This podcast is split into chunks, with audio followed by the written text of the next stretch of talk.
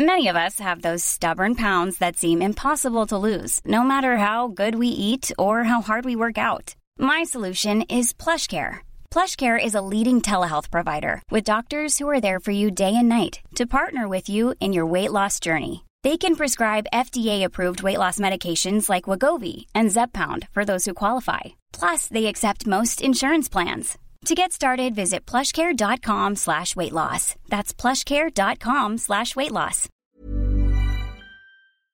Hi, everyone, and welcome to the Phileas Club. This is episode 90 for June 2017, and it's called Armchair Psychologizing. Excellent title.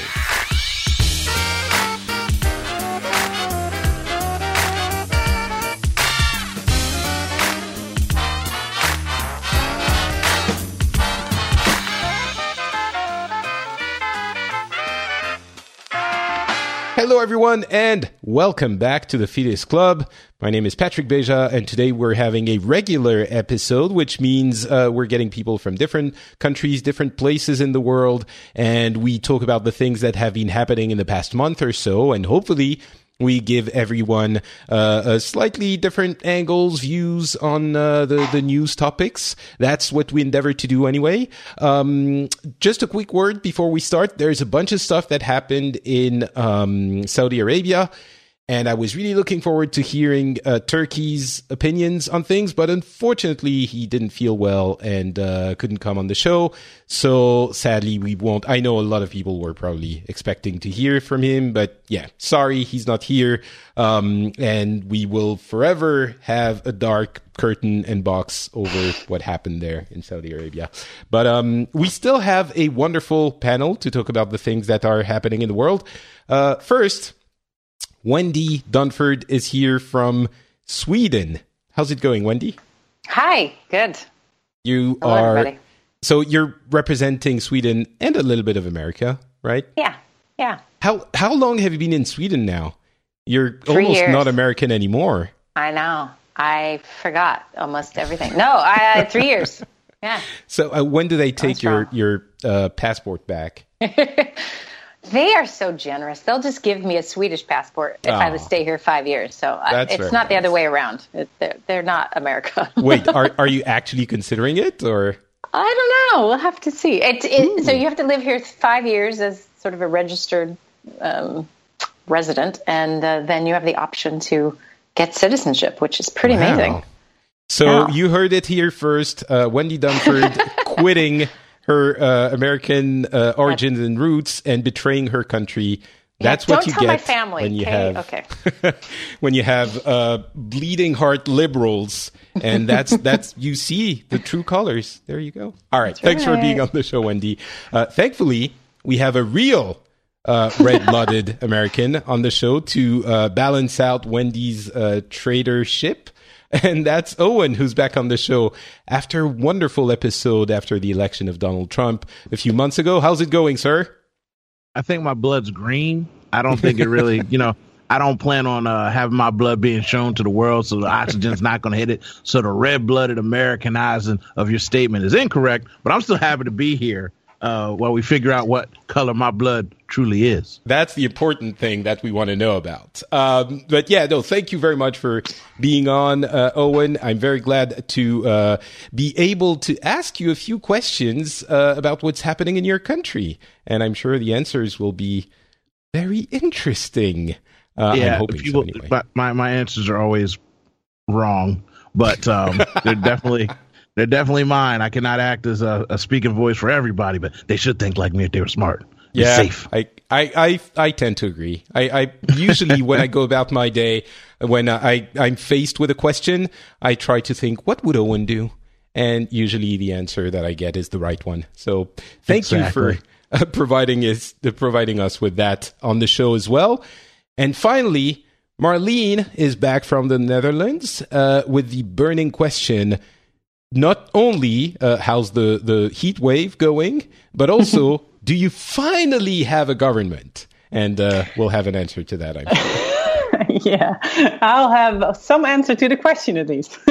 Yeah, uh, yeah, we'll have answers to all of these, and um, I'm going to be able to talk about the the heat wave and the government question for France as well. And there's some shenanigans happening in Finland too. Like it seems like every political uh, uh, environment is being, I don't know, uh, uh there's weird things happening everywhere. Um, but I guess the first thing we have to to kind of talk about it's the heat wave that's completely devastating Europe. And some people are saying, uh, you know, it's global warming. Some people are saying, no, that's normal variations. That that's not how you look at this. Uh, but yeah, I just wanted to mention it because it's basically what anyone can talk about on Twitter and anywhere else if you're in Central Europe. Thankfully, I uh, stayed true to my French roots, unlike others, and I cut and run and fled to Finland, where it's raining and depressingly cold. So I'm not suffering from that heat wave. But um, you were saying, Marleen, that you had to like uh, uh, get baths of ice basically to stay alive. no, no, it's it's. I'm I'm really lucky. I have a really really uh, old house, um, but it's um it's a couple of floors. So the lower floor is super cool, which is awesome, and then we uh, but we sleep in like the top floor and it gets really hot there. no, I mean, is, if, if those are the biggest complaints, let's be honest, we're really lucky. right. We're going to get to other questions in a little bit, which are yeah. going to be more controversial. Um, but we don't have hair, air. I get. I was going to say hair conditioning. We have hair conditioning. We don't have air conditioning, which I'm sure the Americans would be really outraged about. If wait, what? yeah, we don't. exactly. We don't. We have old houses, man. Yeah. They, okay. So you don't you don't have window units or any what?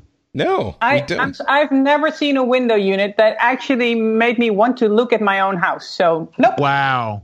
It will probably cost you about eight hundred dollars to get one sent to you freight. But for the love of Jiminy Christmas, if it's that hot, a window unit would save your life. Like real, you don't have air conditioning. I'd quit that country asap. I'm I'm upset. I'm oh, as I'm, a black man and as an overweight person. I, I feel sad for you in my heart. I'm about to send you air conditioner right now. I am I'm, I'm sorry. I'm sorry. I, I, I should have told, uh, uh, told you one more thing about the Dutch. We love to complain. So let's, you know, we should have, it's all either too hot or it's too cold. That's just that's how we do yeah, it. but when it's too do cold, we have dying heat from heat so. stroke. Like, you know, that's actually a big question because we have a lot of you know elderly people, as most uh, yes. uh, countries do. And uh, uh, last time it was ten years ago, we had such a big heat heat wave, and in France it was a huge problem. Like a lot of elderly actually died because they weren't being cared for appropriately. Now, hopefully, we took the steps to remedy that. But air conditioning or hair conditioning could help in those cases. So, um, oh, we have uh, uh, our national heat plan is currently active, um, which uh, basically boils down to quite literally, um, please take care of the people who are not super fit. Th- yeah. That's that's what it means. okay, keep an eye out. I know, know. it's like stuff, but let me just tell you something. This is how important air conditioning is. I could teach you in five minutes how to make a portable from home air conditioning. You get a, a, styrofoam cooler, you punch two holes in it, you fill it with ice, and then you put a fan on the top of it, and it draws the evaporating air out. It'll cool a bedroom down to like 65 degrees in 20 minutes. Like, what is going on that you guys don't have air? I'm well, Owen, Owen, there's a major problem. There's no styrofoam here, and there's no ice. Also, oh. there's no space. Do you have any idea how small old houses are in Europe? There's no space on it. It takes the size of a small suitcase. A, a, small suitcase can cool your room for the night. You can breathe. I'm really upset about this. I don't know why we're talking about this. We need to talk right. about something else. This you know is ridiculous. What? I sense that Owen is getting a little bit emotional uh, oh, about all of this. So, so sad. I think we're going to move on to another, uh, somewhat you know less important uh, story, but at the same time, I'm very curious to hear how uh, upset that will make Owen and possibly everyone. Um, last time we spoke on the show, uh, President Trump had just been elected, and uh, if I remember correctly you were firmly in the camp of I don't care for either of the candidates. I think they're both as bad as you know each other, and basically, I don't m- really mind that Trump was elected because I think Clinton would have been just as bad. Is that a, a okay characterization of your uh, mindset at the time? Exactamundo. It's like Godzilla right. and Mothra fighting in the city. Who cares? They're both going to destroy the city. All right. So then, my question now is, you know, one that I've been waiting a long time to ask, months.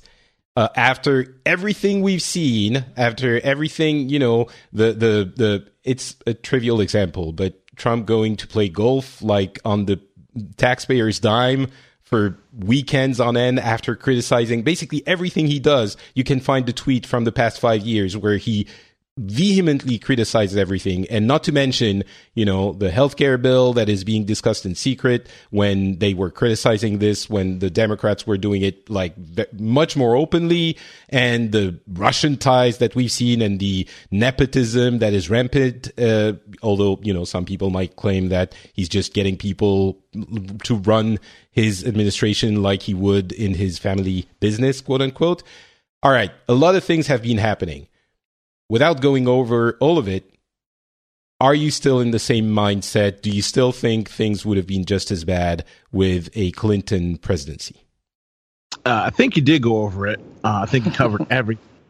Um, and surprisingly enough for you, I will say I am very pleased with this administration. I am very pleased really? with Donald Trump, the United States of America.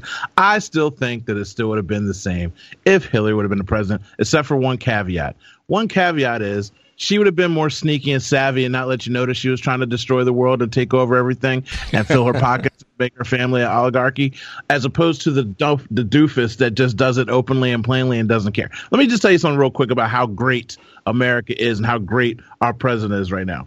So for a long time, people are okay with the status quo of government and how things work.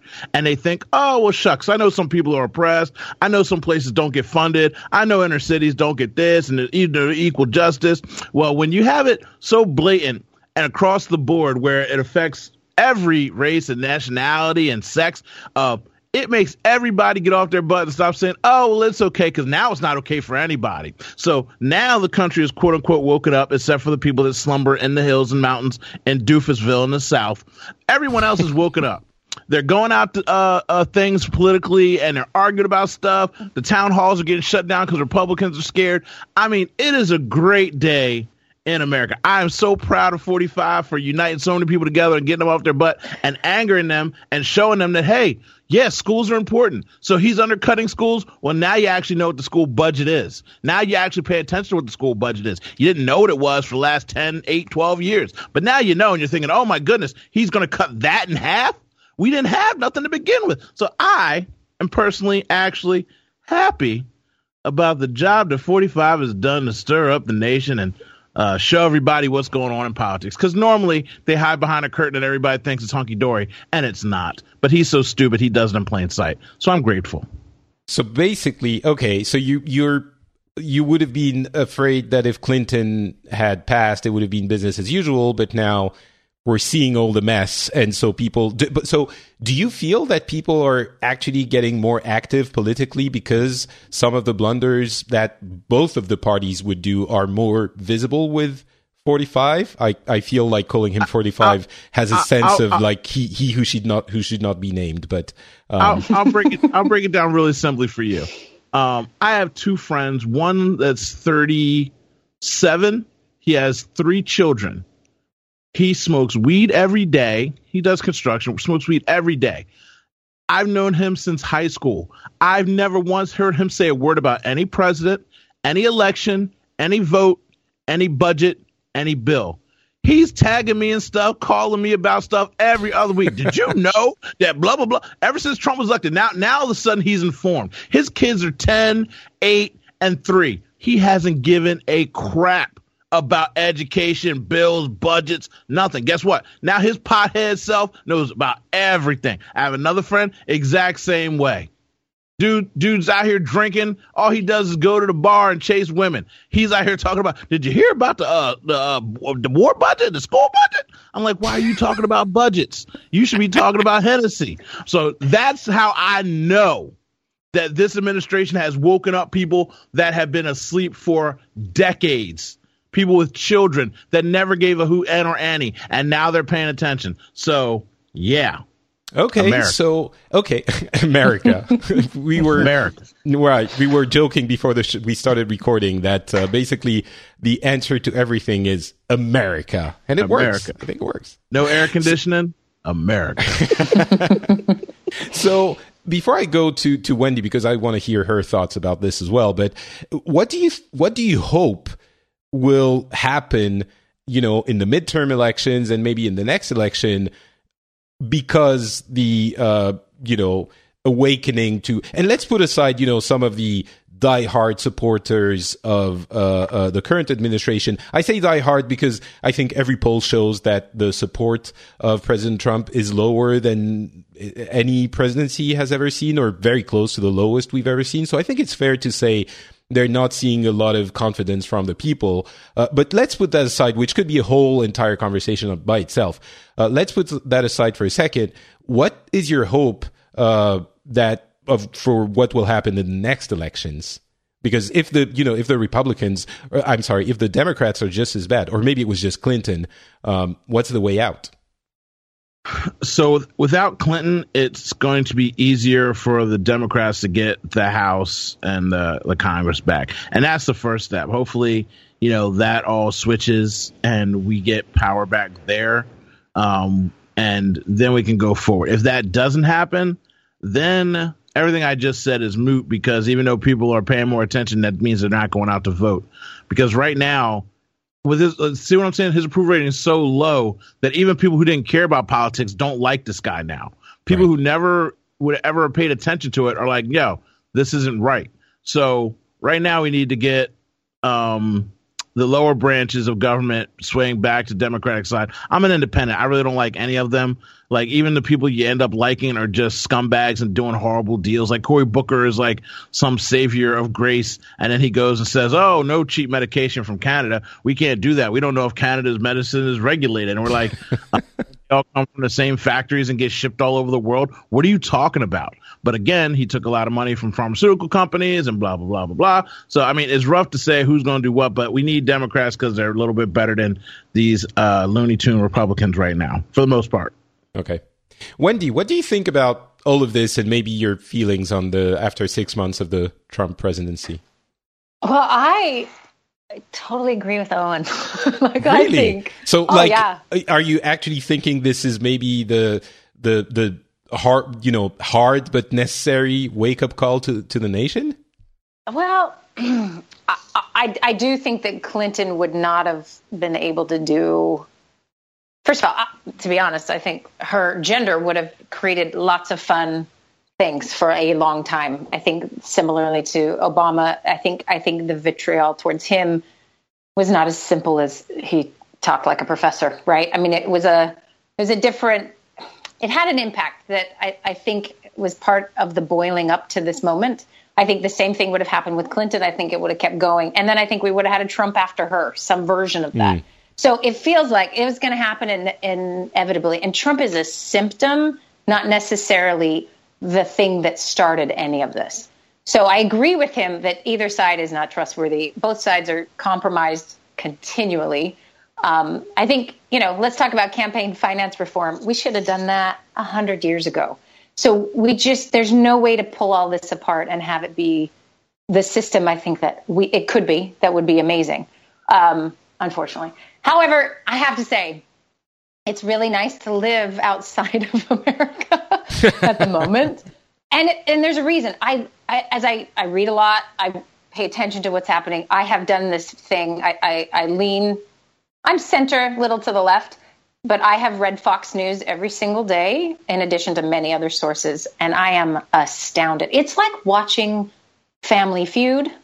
It's he said, she said, over and over and name calling and everybody's doing it. I mean, it just feels like it's a bunch of preschoolers fighting on a playground when you step back from it. And uh, obviously has real life consequences, and on some level, it's terrifying. But yet, it is really interesting. Now, is the system corrupt in and of itself? Is anyone who gets to be a president um, got to be pretty corrupt to be there in the first place. Yeah, probably. I mean, all of that is is a thing. Sorry, someone's phone is shooting off in How my in the background. They, I know, we're right? Doing the show. Come on, this is world peace we're talking about. So anyway, yeah. Um, but it really has been, and, and so I'm a psychologist. I don't know if you've ever announced that. but it is really fun to arm armchair psycholog- psychologize. That's a word, right? To yes, absolutely.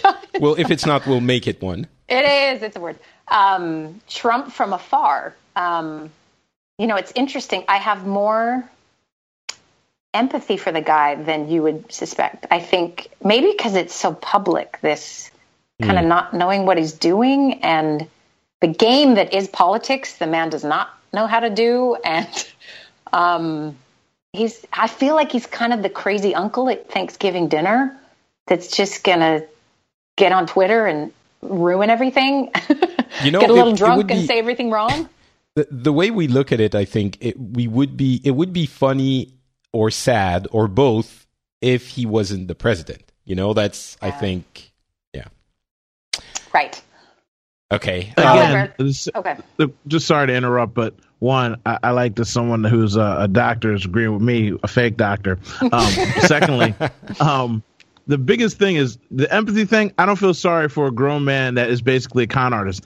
You, you every time you think he's a buffoon, think of the way that this man has failed up in his life his things that he says are just distractions for dumb people to jump on board and go along with because they're dumb. And that's how he's failed. His book should have been called The Art of the Con. He is a con artist. He is a professional con artist. So even when you think he's making a mistake, really he's helping himself out because even those blunders, all they do is muddy the waters. He says, uh, they had my phones tapped. Instead of investigating what actually was going on, people are reporting on his tweet and questioning uh, old FBI directors about a tweet. The man is a genius. Like, don't ever feel any empathy for this man. Don't ever think, feel bad for this man. This man is a con artist who failed his way through life with his daddy's money and now is 45 in America this day and age. I don't feel bad for him. I mean, I wish I could be like him. Somebody give me a million dollars and let me start conning people. I tell you no, what, I, have, I completely, I completely agree with you. But it is this. It's an interesting way. I didn't do this on purpose, but it's this thing I've done to manage the feeling that we have put into office someone who is unbelievably untrustworthy and dangerous. So it's my it's my psychological Nixon. it's my response Nixon. of like and and everyone who knows him and is connected to him and you know when he undercuts everyone left and right he claims something he tweets the wrong thing i mean sean spicer bless his little heart So it's just my mom response, I think, more than anything. But I agree with you. It is. It's. I, it's so overwhelming to really think about. So I. I shut down and try to feel bad. Yeah. I guess. I think you know the the that's the big question ultimately, and I think we'll never have the answer.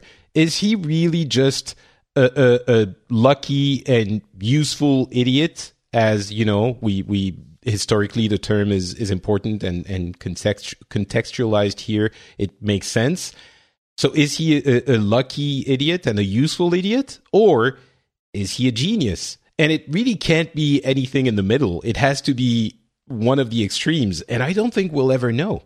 Um, both are honestly almost equally likely, um, but I don't know. I don't know. We'll never uh, know. Uh, you you um, can you can answer the question yourself. It's really easy. He he is he call him an idiot savant. He's a smart person in what he does. He knows marketing, he knows branding, he knows himself. He knows name, he knows value, he knows recognition. He tried to be a businessman on his own. He failed. So then he leveraged his name and his name popularity to continue doing business and have other people take on the brunt of the losses of his deals. So the guy is smart. The guy's a con man. He knows how to walk into a room. I don't know him and listen to what he wants. He gets gets on a stupid little TV show and he says stupid little things and people listen to him. He goes out and he says the birth certificate, birth certificate. Birth. You repeat things and he's he's smart. He's smart at what he's smart at. Does he know how to budget a, a balance a, a book? No. Does does he know how to read? Probably not. But smart and he knows how to perpetuate uh image of himself of power and control and it has helped him throughout his life. Yeah. So that's the genius. All right, also, Marleen, I, anything? oh, go ahead. Yeah, yeah, I'm sorry. Yeah, I was actually in the end um, for like as an outsider, I'm actually really not that interested if this is all intentional, um, or is if it's just like a mess that you know he happens to stumble into. In the end, the acts that he takes, the things he says, the damage that he does, the danger that he poses in in my view to um, uh, to to minorities, but also to a feeling of we're in this together. Um, it I, in the end, It's I don't real, care where it I comes guess. from. That the effects are real, and even you know, even uh, no matter if he sits his full term, even if he gets reelected, um, whatever you know, uh, if we've seen anything in in Holland with um, uh, politics becoming more uh, going more to the right and going more extreme, in the end, if the person goes away, the conversation is still shifted, and that stays, and that's really dangerous.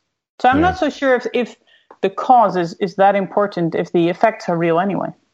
Well, isn't it if we can all see him as a clown, it, it reduces some of that? Because I agree with you completely that, that that is the real danger. And to be an American outside of America and have to answer over and over and over again for what have my people done, you know, is it, you, you get really good at saying, you know, he's insane, he's insane, he's uprooting the system. And, you know, there's people who politics usual they'd like to see it differently i'm i'm trying to justify how we could have gotten to this place and and yet i recognize one of the great american exports is culture is information is every swedish kid can speak perfect american accented english from youtube and playing minecraft. So so that you're absolutely right that impact is real. It's but there's a part of me that wants us all to just see him as a clown because it i mean aren't we used to dictators being a guy who you know a narcissist who can't get enough power and and we can see them as the core not all 325 million americans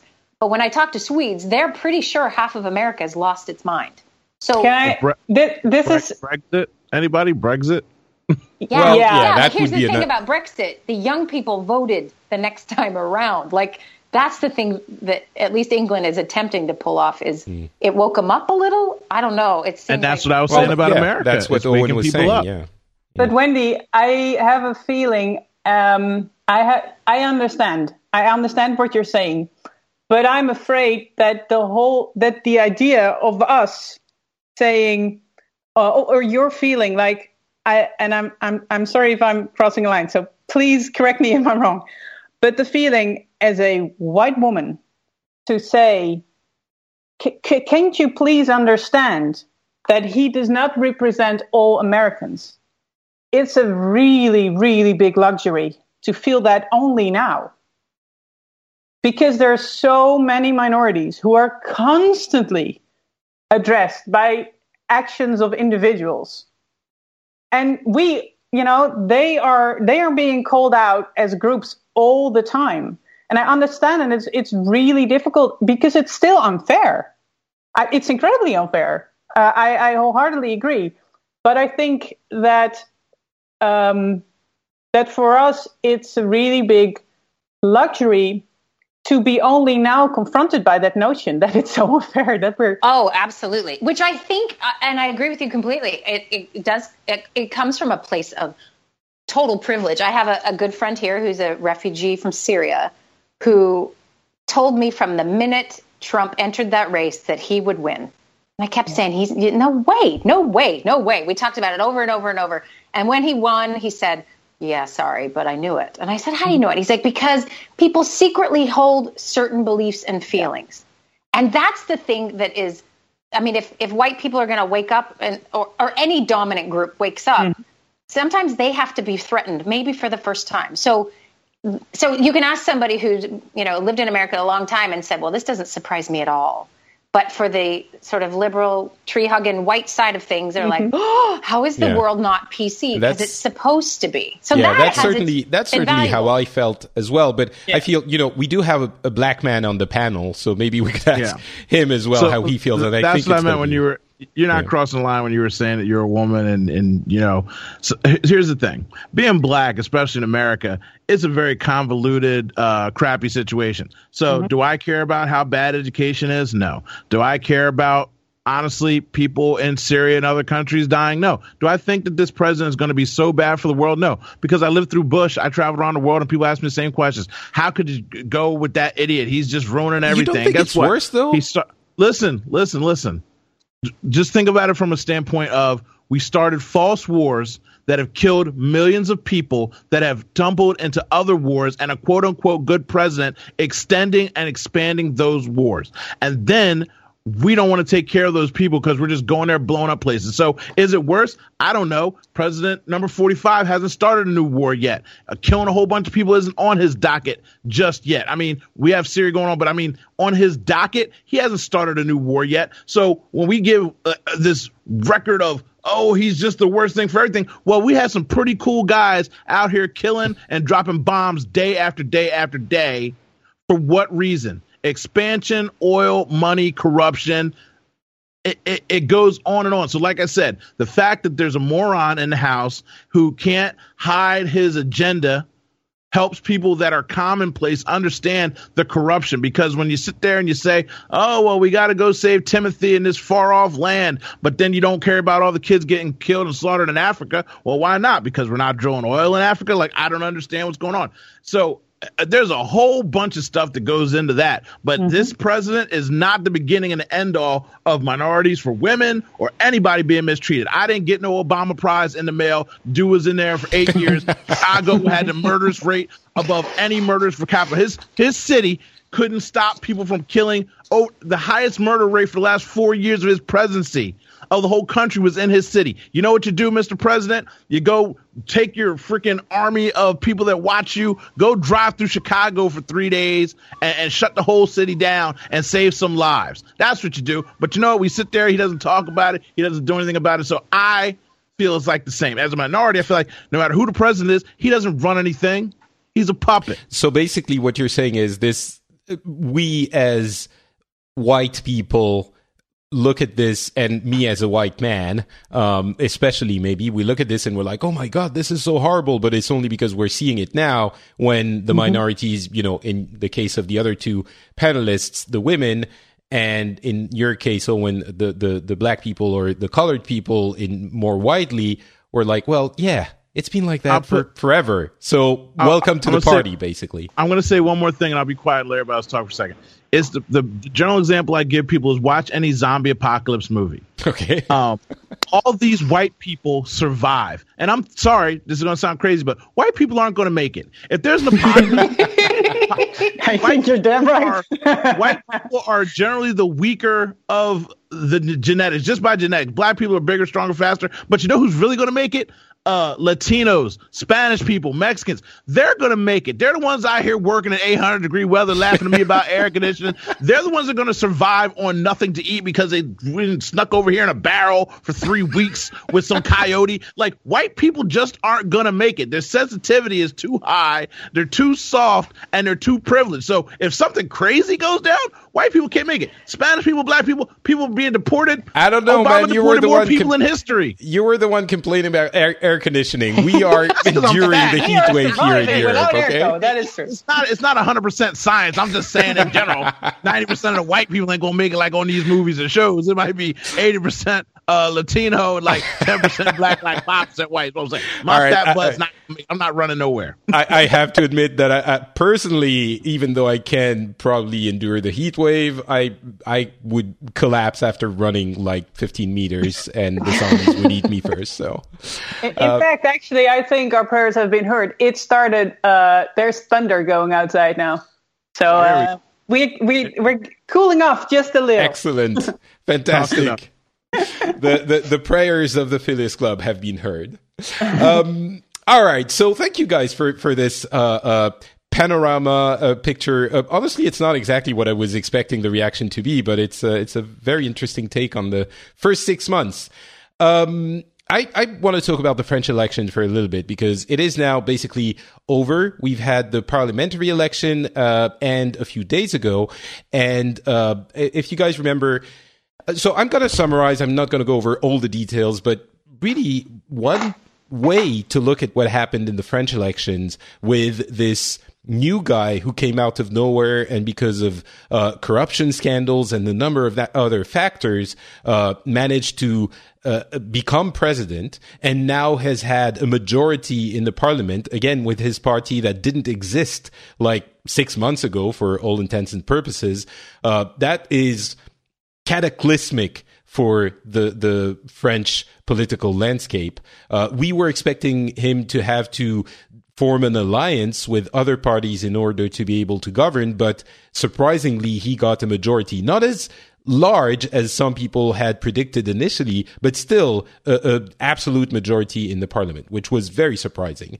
Um, and one thing that's really interesting, I think, in the way to look at it is I think that guy is uh, our Donald Trump in a way, meaning, uh, you know, he's maybe the, the, good side of Donald Trump, the other, the, the flip side of the coin. Um, because he's really a guy that came out of nowhere and that was the catalyst for people who were tired of the old system and of the old uh, uh, habits, some of them morally uh, uh, ambiguous, and we managed to to to sort of focus our energy and anger on him to get him in power instead of having um, you know the old guard uh, still being here. And in the parliament, uh, the the the old parties are basically almost non-existent. I guess we have 577 seats, I think.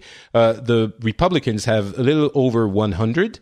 And after that, you have the uh, Socialist Party that has like 30 or 40. And after that, it's in the teens. So, and, and the, the En Marche, the Onwards has, um, 320, which is the, the majority is at 280 or something like that. So it's, it's like they dominate now. And th- there are two elements to this. One, he was saying we need to end the polarization of our political discourse. You can't keep criticizing an idea if it's come from the other, other side, like not just criticize it, but admonish it just because it comes from the other side. That was a very strong message that he was conveying. And the other one was we need to end the not even it's not even really about corruption. It's more about abusing the system for political figures. And a lot of people were saying oh you know you need to have a clean break and you need to have everything clean now. Um, and my thinking was you have to it, it's uh, uh, idealistic. You need to do the this in steps. And his uh, there were three ministers from his government that were kind of not even indicted, but uh, uh, there there was uh, uh another study uh, investigation open on them, uh, and we didn't know if they were even guilty. Like there are obviously steps, you know, you open an investigation and then you indict someone, and then there's a judgment, and once the judgment has been set, you know if they're guilty or not. So we are a few steps removed, and the rule was for the government that if you're indicted, you can't stay in power. And that was kind of a strict rule they had established. But the three ministers out of 30, I think, um, that were involved in issues and the issues just so you understand are uh, having parliamentary uh, parliamentary aides being paid by the parliament to work on the, their parties uh, affairs. So it's not as bad as what happened with the Republican candidate in the um, elections, in the presidential election, where he was having someone, his wife, namely, and others, uh, paid by the parliament or other functions to do nothing. So it was fake jobs. In this case, it's misappropriation of funds, which is obviously uh, bad as well, uh, but is still in the investigation process.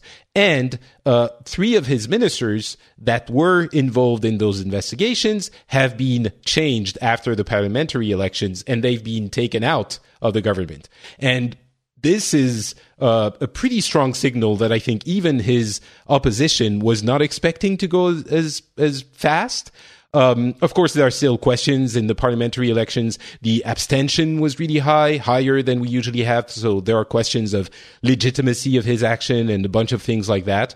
But the fact that he put out, uh, the those ministers that were being investigated, not even even indicted, including some of his biggest support during the uh, presidential election, is to me a pretty strong signal that he's serious about this uh, uh, making things more moral. And even more than this, I think the murdering politically of the Republican uh, president, the, I'm sorry, the Republican candidate because of the uh, scandals that he was involved in, and what's happening now uh, with those uh, um, those demotions is signaling a gradual change in the French political system, which is bringing us closer to what we're seeing in the north north of Europe. You know, Nordic countries have very strict uh, uh, intolerance for these kinds of scandals, and in the south of Europe, it's a little bit less fluid, let's say. And France has always been on in the middle, and we're not really sure exactly what we want to be. And here, you know, time and time again over the past 20 or 30 years, I've seen France make the right choice in these things. And we're still a very messy country when you look at more Germanic countries. But I'm.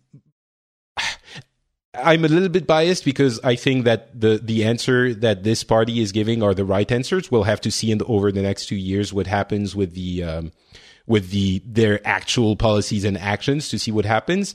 Um, but I still think that this is encouraging and we're going the right direction slowly, but in the right direction. So, and I'm surprised because a few months ago, I didn't think that's how things were going to go. I was very, very worried. Um, so yeah, that's the main thing that has been happening in France. I'm wondering if, if you guys have uh, heard a little bit about this and about Macron and the Macron mania uh, overtaking the country.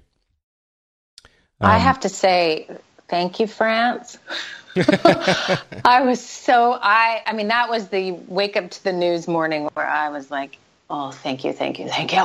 That it wasn't pen. That it was. I mean, to me, that's that's the fear I have of sort of the the candidate winning that that conjure up conjures up sort of the support that hasn't been voters before, or they feel slighted and you know alt right or whatever that may be um, and emboldens them. And it felt like France was like, no, we're we're we're still I don't know. So thanks. That's all I have to say. Well, well was that a sentiment that was echoed in uh, in Sweden, or how was it reported on in Sweden? Was it you know, oh, he's young and somewhat handsome?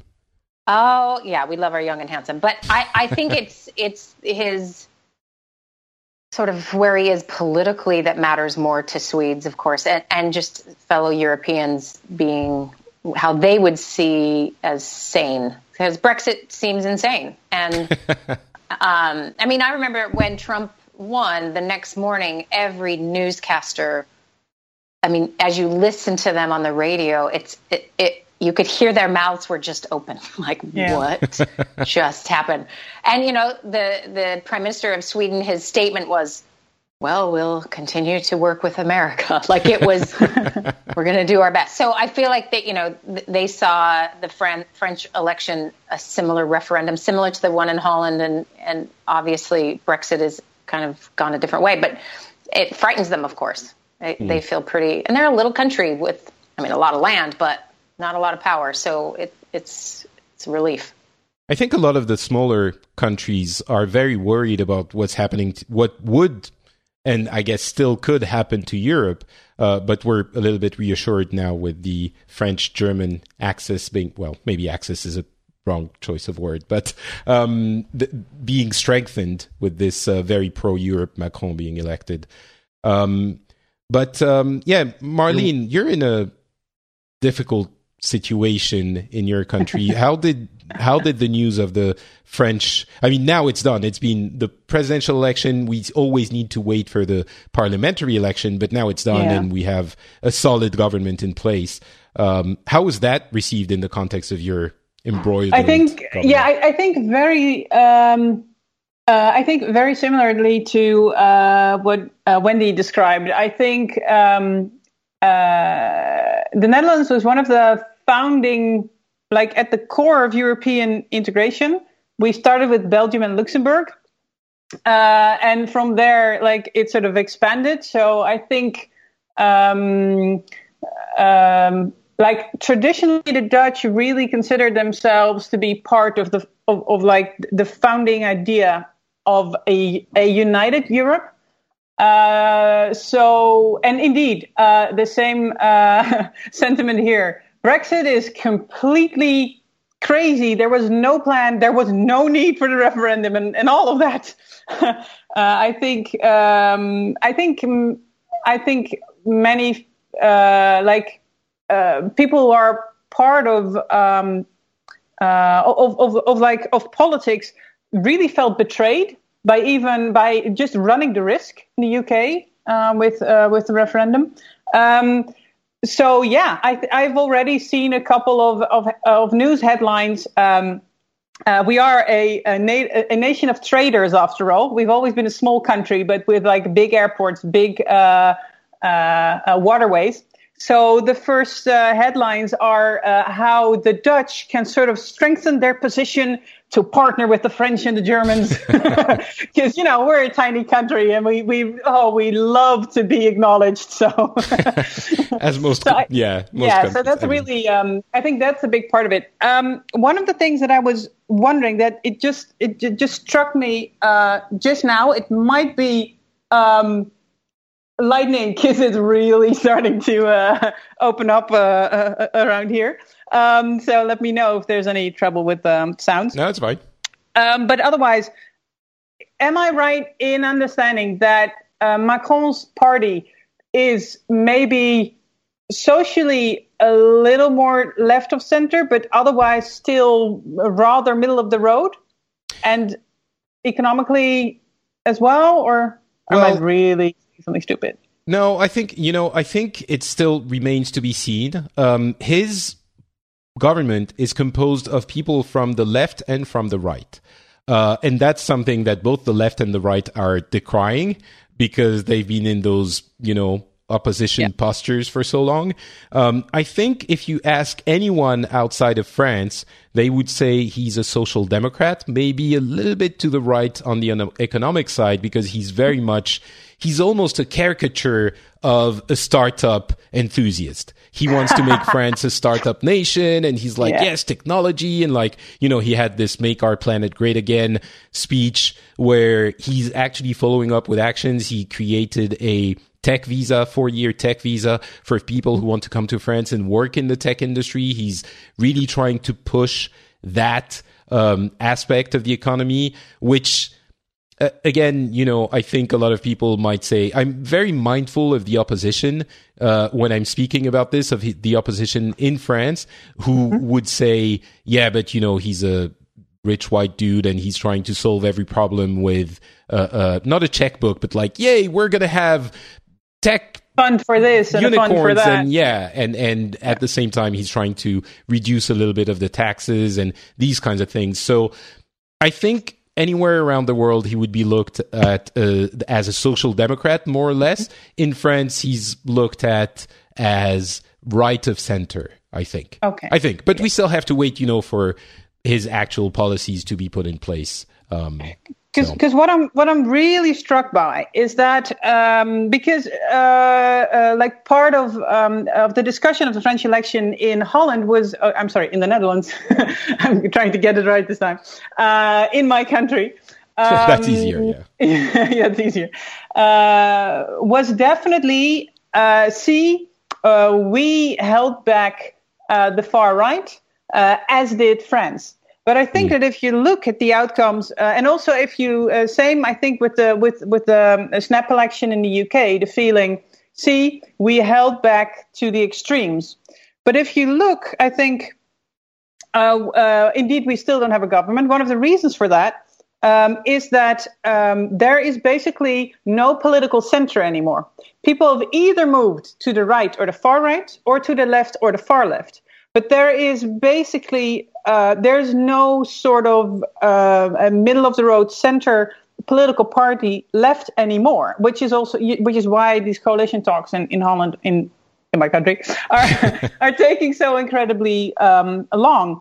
Um, if you look, I think if you look, um, uh, maybe I'm getting this wrong, but I no, I think yeah, well, I think in the in the UK it's something similar. Like the, the center has has lost a lot. Mm. But if I understand it correctly, it's that is completely different in France because you well, know the new party has like an absolute majority. That's basically the, the the platform he ran on. He was, yeah. and and that's what we why he sort of saved the day i think for us because we were going the same route as the rest of the world basically yeah. More polarization more uh, on principle criticizing of the other side no matter what they say. And he stood there and because of everything that happened uh, you know he stood there and, and he was saying in more polite terms stop this madness. This is yeah. moronic. Um, and he got he could because of the other people falling like flies he could get his message heard and the french people responded very strongly uh, to this. So i think we got lucky and took advantage of that luck and um and and we're i i'm hoping that we can show the way i'm first of all i'm hoping he succeeds which is not a given. Mm-hmm. he might fall flat on his face. Um but i hope the first thing he needs to do is get some proportional representation in the parliament because yeah. currently we don't see the, the the extremes are represented very very little. Um, the far right has like eight seats. The far left has 17 and that's not okay. We need to have them because they represent you know whatever 15 20% of the population. They should be represented more um, even if it's 10% you know? Uh, so that's a, an important thing that a lot of people have been talking about for decades and that they haven't done.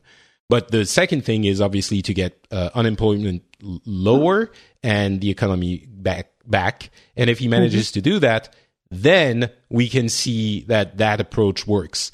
Um, if it doesn't work, then I fear we'll go back to polarization and it might not create the beacon of hope that we would like to see for Europe, that, you know, yeah. the center can work. But, um, I, I, did want to ask well, uh, Owen, have you heard about this guy at all in the US or is it squarely focused on 45? So let me tell you two things. First, you're welcome. Um, without us doing what we did, again, like I said, people realize that crazy stuff's going on. And in certain places, luckily for you, France is small and uh, there's a lot of diversity in. If general. France is small, what are we? you know, it's all it's all a matter of, of perspective. We, I would say, yes, the small countries love being noticed, but on the stage of you know uh, the U.S., China, and Russia, when we someone talks to us, we're like, "Yay, someone talked to France!" So yeah, it's all relative. But sorry, Owen, keep going. Sorry, France Owen. Has, if you don't if you don't have a major iconic city that's in movies and people will never know about you. So they oh i'm sorry. In that case we are a big country. And yeah. we have amsterdam. You have pot. So that yeah. that is you know your owners that don't do anything but sit on their couch to smoke weed. It's not the same. Anyway again you're welcome. Because you know that's why it's funny like here when like Kanye West is like, "Oh, I'm going to run for president in 2020," and people laughed. Now they're like, "Oh, wow! If Trump could be president, anybody could do it." So um, that's first thing. Secondly, oh, is Kanye you know going to run? Is Kanye going to run for president? No, I hope a wrestler named The Rock. Uh, oh, oh, The Rock. Yeah, of course. Yeah, I'd yeah, vote yeah. for him. The Rock runs. He's going to win. Um, but uh, you know the first article I saw about the French guy? Correct me if I'm wrong. I'm almost positive this is him. Did he marry his old teacher or something? Yes, absolutely. Okay. That was the first article I ever read on this dude. that was the article. I'm saying like, oh, so he's depressed. Like, oh, but wait, he married. So you told me his he married an old woman in his romance story and how she's still hot and he's hot, but he married an older woman. And that's what I'm reading. That's the first thing I read. That's the first thing I saw about the dude. That's uh, how America cares, and that's how we got 45 and America, America, well, America. to be fair, I think a few people cared about the fact that he married his old uh, teacher, but there were almost immediately anytime anyone mentions this well the fact that he was she was his teacher makes it a little bit weird. Uh, but at the same time a lot of people go like well if you know a, a man had a woman uh, was married i mean if the man was much older and the woman was much younger no one would care. So there's some you know realization uh, of that double standard. Teacher thing is what made it happen, and the fact that like yeah. you know uh, he he waited around. It, it, the way they made it sound was like a creepy love story and made older women feel good that they could still get a young Thundercat to love them. the There's a um, little bit of that. I, I won't lie. There is a little bit of that. Yeah. As opposed to the usual older man is out there luring with uh, money to get the younger woman. So it's you know it's a whole to do. But that was the first thing I read about the guy, and then I looked into it a little bit afterwards, and uh, he seems like a cool dude. Seems like a Yeah. cool cat, doing things differently, and uh, I wouldn't mind having him. Uh, uh, run stuff over here. Someone like him. He reminds me of uh, the dude that's running Canada, Trudeau, Trudeau, whatever his name is. Yeah, Trudeau. Yeah. Yeah. Yeah, Yeah, it- he's there's there's apparently some um, romantic fan fiction uh, between the two Trudeau and uh, Macron happening Of course there is. Amazing. on the internet. Well, that can I just not that that has anything to do with it, but like so when you look at there was an article I read. and Again, it's stupid that politics even comes down to this anymore. But like how the rest of the world is getting sexier and younger or whatever, and then they just put Trump next to other leaders and they're all cringe next to him. It is the most amusing thing because like he just even in the most powerful position, the fact that you could turn people off that quickly that they can't even respect you. Because most of the time, even if they don't like you, they still have to respect the position. People look at him like they either want to run away or stab him repeatedly. That there's no other adoration thrown his way from anyone except for maybe England. Well, as as someone said, I think it was Wendi or Marleen. Sorry, but the the UK election has gone. uh, You know what people have been talking about now? It's the Queen's hat, which was Yeah, basically a mini uh, European flag, and that was that made a lot of noise. Rightfully so, I think. It's basically the the biggest way that the Queen could say anything about this is this wearing this hat which um, is is a very strong statement for that. Of course, it doesn't really matter, but it matters in the symbolic sense. But, Well, but, Yay, I, but I think in that case it does matter because I think um, I think in the UK it is incredibly not done for the Queen to have like any like noticeable political views. of course, yeah, So, uh, so in that case, it actually is a big deal that she Does- still did because for people who I don't didn't think it's know, gonna have an it's impact, A blue I hat. think, is- no, yeah. no, no. But I, but I think that she like ran the risk of even like all these this talks about because I've seen that headline in Dutch newspapers too. Mhm. She had she- she, had does she a have- blue hat with yellow flowers that looked su- suspiciously like like the yellow stars on the blue uh, flag. That that's the EU flag. yeah. It was, Does it she was have any power? No. Well, So it's it symbolic. It's symbolic. It's She's- symbolic. She's a symbolic figure of someone who has no power whatsoever. I mean, as far as I'm concerned, I don't even know why you still even have a queen. I don't know why it matters. It's like throwing a uh, parade for your dog and celebrating your dog's birthday. Like, oh yeah, the dog's a part of the family. Uh, no, it's not. It's just your dog and treat it as such. Because the fact that she wore a hat, whoop-de flippity do. So you wore a hat to signify to what? People that already went and voted a certain way and then shit. I, Ow! Ooh, the queen stuff drives me crazy. That whole thing just needs to get done because it doesn't mean anything. What, are you going to rally the troops? You can't say anything. If you're not politically empowered to do anything, then just open your mouth and say, "This isn't the way I feel the country should be run." That's how you inspire people. Not wearing a, a know- yellow hat with orange flowers in it. like, uh the queen, the queen. No, but but I'm sorry, but but look at look at Trump. Look at how successful he he is with using symbols. Uh, it's it's the same thing. There, you know, the, But he uh, has power. He he, he does he does now but there are plenty of like um, there are plenty of people who people have always used symbols to express things when they were in the, when they when they didn't have any political power to change uh, and sometimes it, it's not about changing i mean I, I don't think it's a big deal that it's going to change something but i think it was significant because it's i mean she's been sitting on that throne for a really long time like really long time and It's like- doing what? well, yeah, Well, she's I mean- sitting here being the queen. But then, if like oh, in this entire time, if she actually picked this moment to at least make some sort of a uh, like some a little statement, I I thought it at least interesting that it like yeah. that it I think that it you know caused it's it's uh, uh, you know we could get into a whole other episode and maybe we should one day about the the the uh, royalty in the UK. That would be an interesting one. But um, yeah, I mean it's it was noticed. At least we can agree on that, and it was reported on. So um, um, all right, That's let's just my move on. rebellious America against going against uh, kings and queens. That's all. We're, we're, we're, over the pond over here. We don't we don't run that kind of stuff anymore. You know, we fought for that. So that's um, just that's just my inner American coming out. Well, you know, we we're not too fond of royalty here in France either. Last time it didn't go too well for them, so uh, I think we kind of can share that uh, that characteristic. Um, all right. They, they, were almost done in the Netherlands, and then our crown prince married a, a beautiful Argentinian woman, and then suddenly everybody's totally okay with monarchy again. Well, you know, you know in, in, in Sweden they have they have a, a, a royal family as well, and everyone loves them, right? Yeah, they do. Partly because they are. I mean, I don't. I think people could complain about the money that gets wasted, but um, mm. these are folks that you know, ride their kids in their bucket bikes to school and yeah. go to regular. I mean, they're pretty low key. Yeah. So it's yeah. not exactly the same kind of royal no. family. Right? No, I mean, I think most people in in in the Netherlands also like sort of uh, sort of like don't feel they don't want like sort of it's been discussed should our monarchy be like completely symbolic like like in the UK and everybody's like nah if it's if it's that bad, then just ditch it. I can't I can't imagine the money that they spend on the Queen and the Prince and all that stuff in England, and then the Prime Minister lives in this little row home house. Like I can't.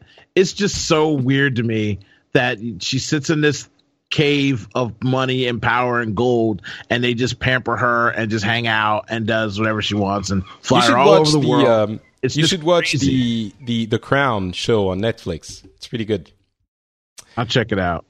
Um, all right, Wendi, what's been happening in Sweden?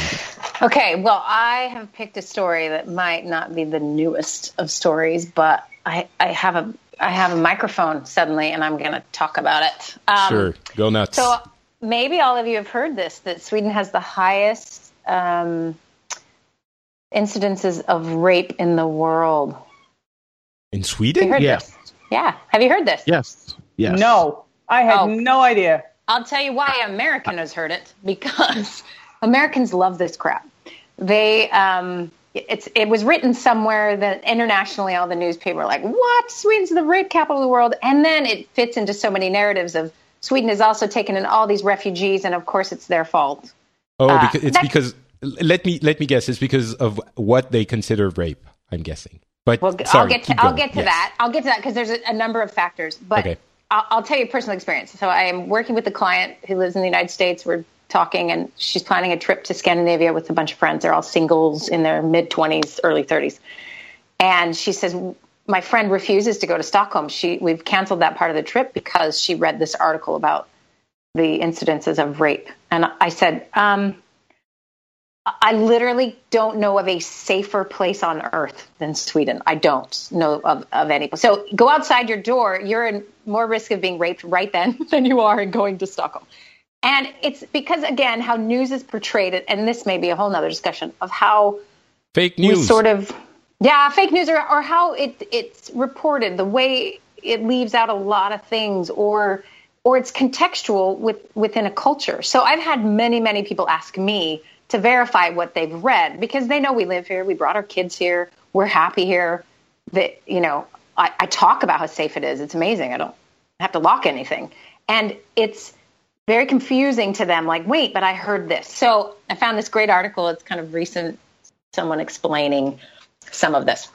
So, what was your first guess there? You said, Patrick. Oh, I I, I know that uh, some things are considered rape that I don't think would be considered rape in other countries. But absolutely, absolutely. Okay, so the numbers. I'll give you the numbers first. So, um, the the evidence, the claims suggest that it's about 63 reported rape incidents per 100,000 citizens in Sweden, compared to 27.3 in, out of 100 in the U.S.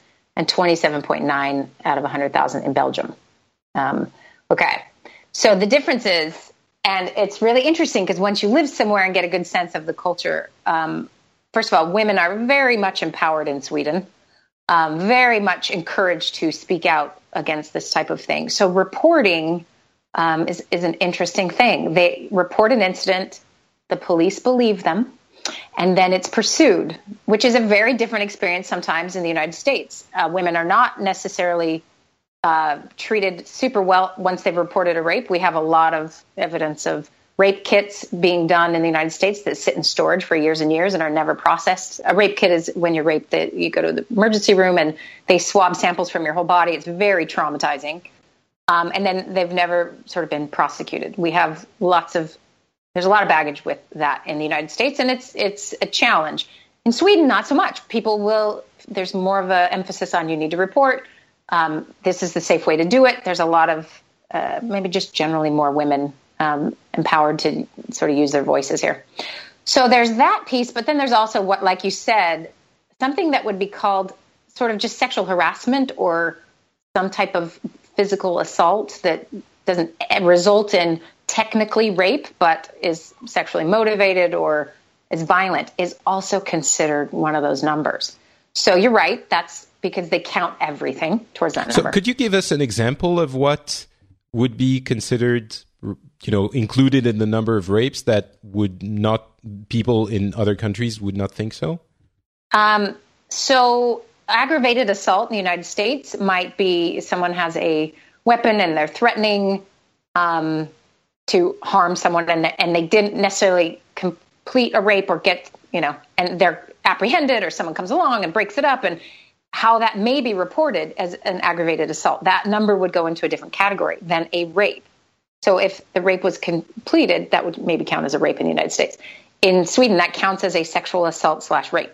So that goes into the number that where we get that 63. So to, to get to get a little bit graphic, but just so that we understand, if there's no even if there's no actual penetration, the aggression with the intent of rape is considered sexual assault, which would be counted in the rape statistics. Is that yes. correct? Okay. So there's a thing that happened sort of a little bit too much last summer at open air concerts and you know big sort of group um, gatherings for festivals and different things, where women would be groped, or after a woman was drunk, you know, someone would mess with her. And the, if any of those are reported, that goes into the, these numbers. They're they're very proactive about keeping track and you know sort of marking everything down and having it all. So so the numbers look really bad when you count all of those things.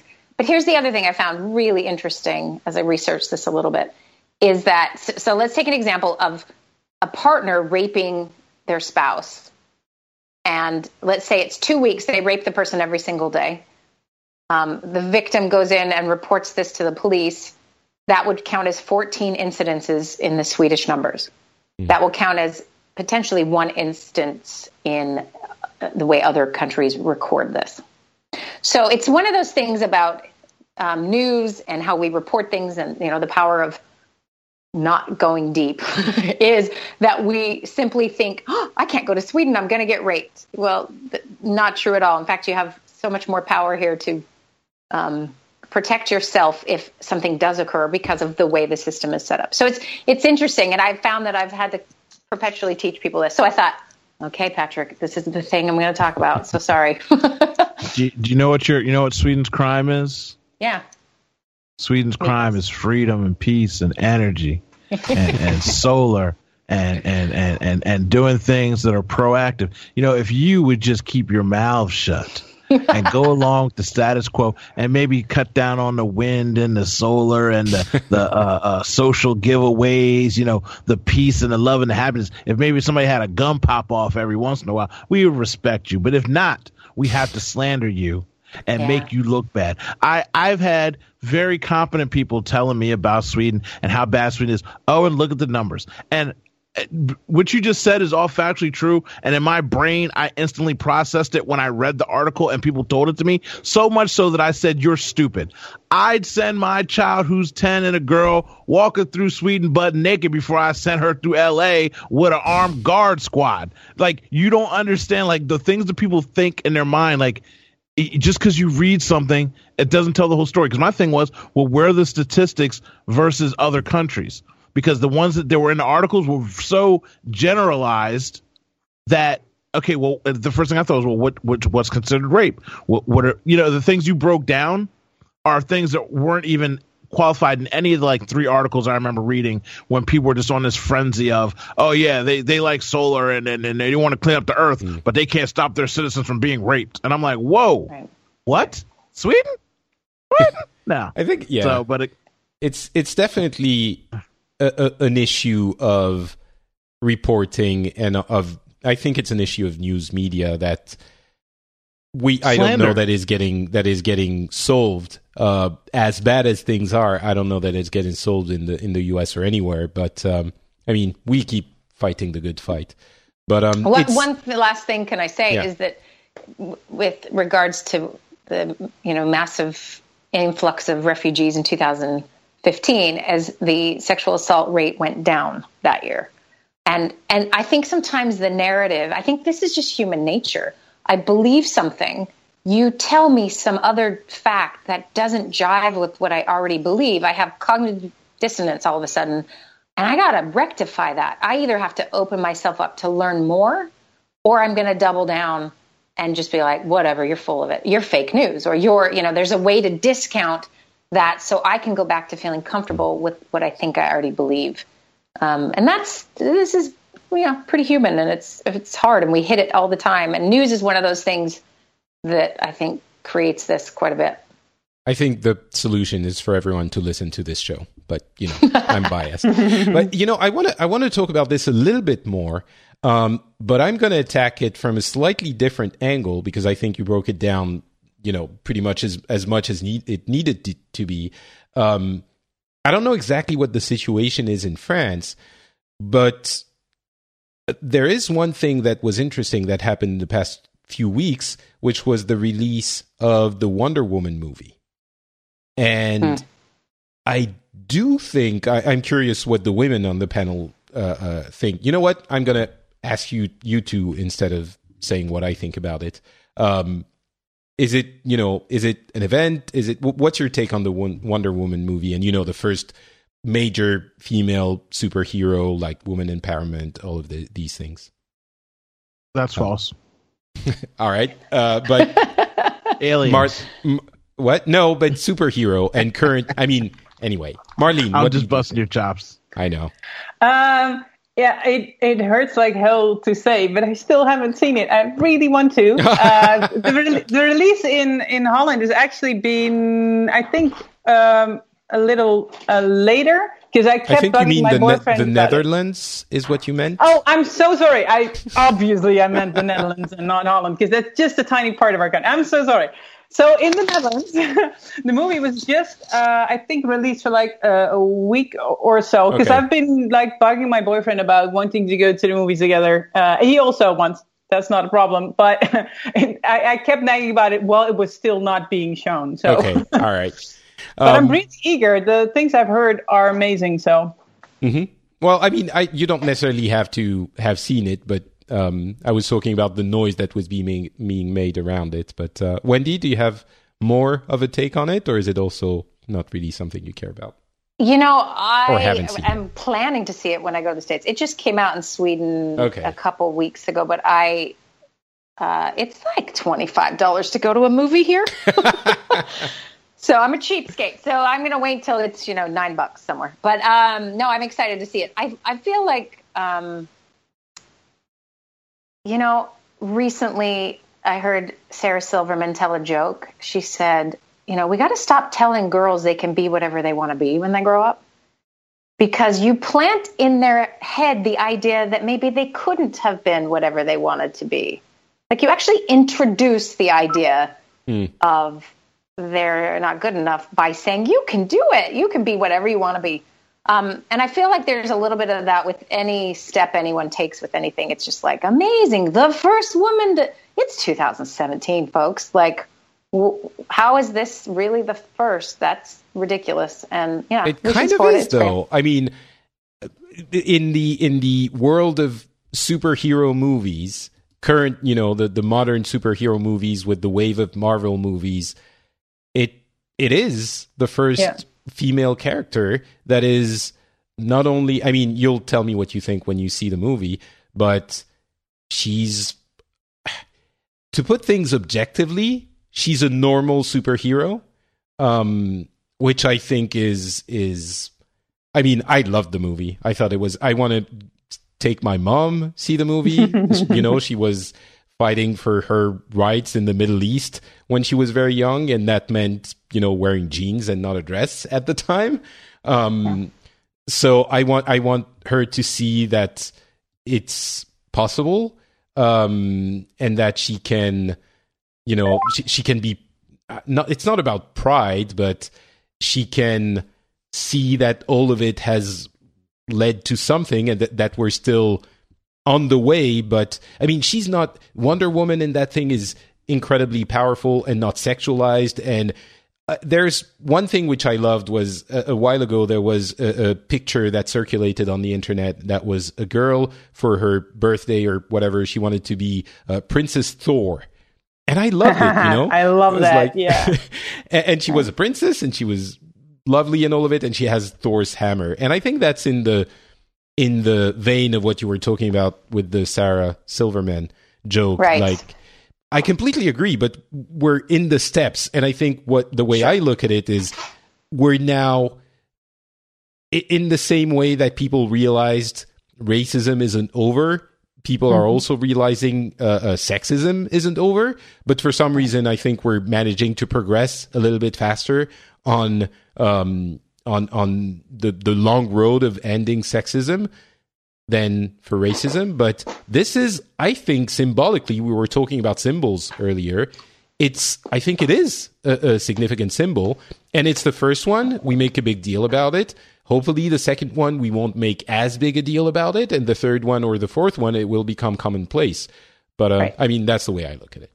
And, and then people see themselves uh, in in film. I think uh, it's exciting when um, minority produced films are out and main characters. Uh, you know, I, I heard a joke once like, "Is it possible to see a, a black man have sex in a movie that is not some caricature of something, but just a regular actor having a sex scene is not something you see. So if and uh, you know, oh, and tell me if I'm wrong. But when you never see yourself as a normal character having a normal interaction in a movie, it really distances you from the culture at large that literally thinks every actor, every historical anyone was a white guy who looked like Brad Pitt. Like it, you don't see yourself as as a white guy places. who doesn't look like Brad Pitt, I have to say I feel very, very uh, uh, Right. marginalized. But, uh, But there's there's something To- real and uh, oh, and go ahead. I want to hear what you have to say. Uh, uh, hold on, I'll, I'll get back to answer your question. I'm just going to hijack for one second.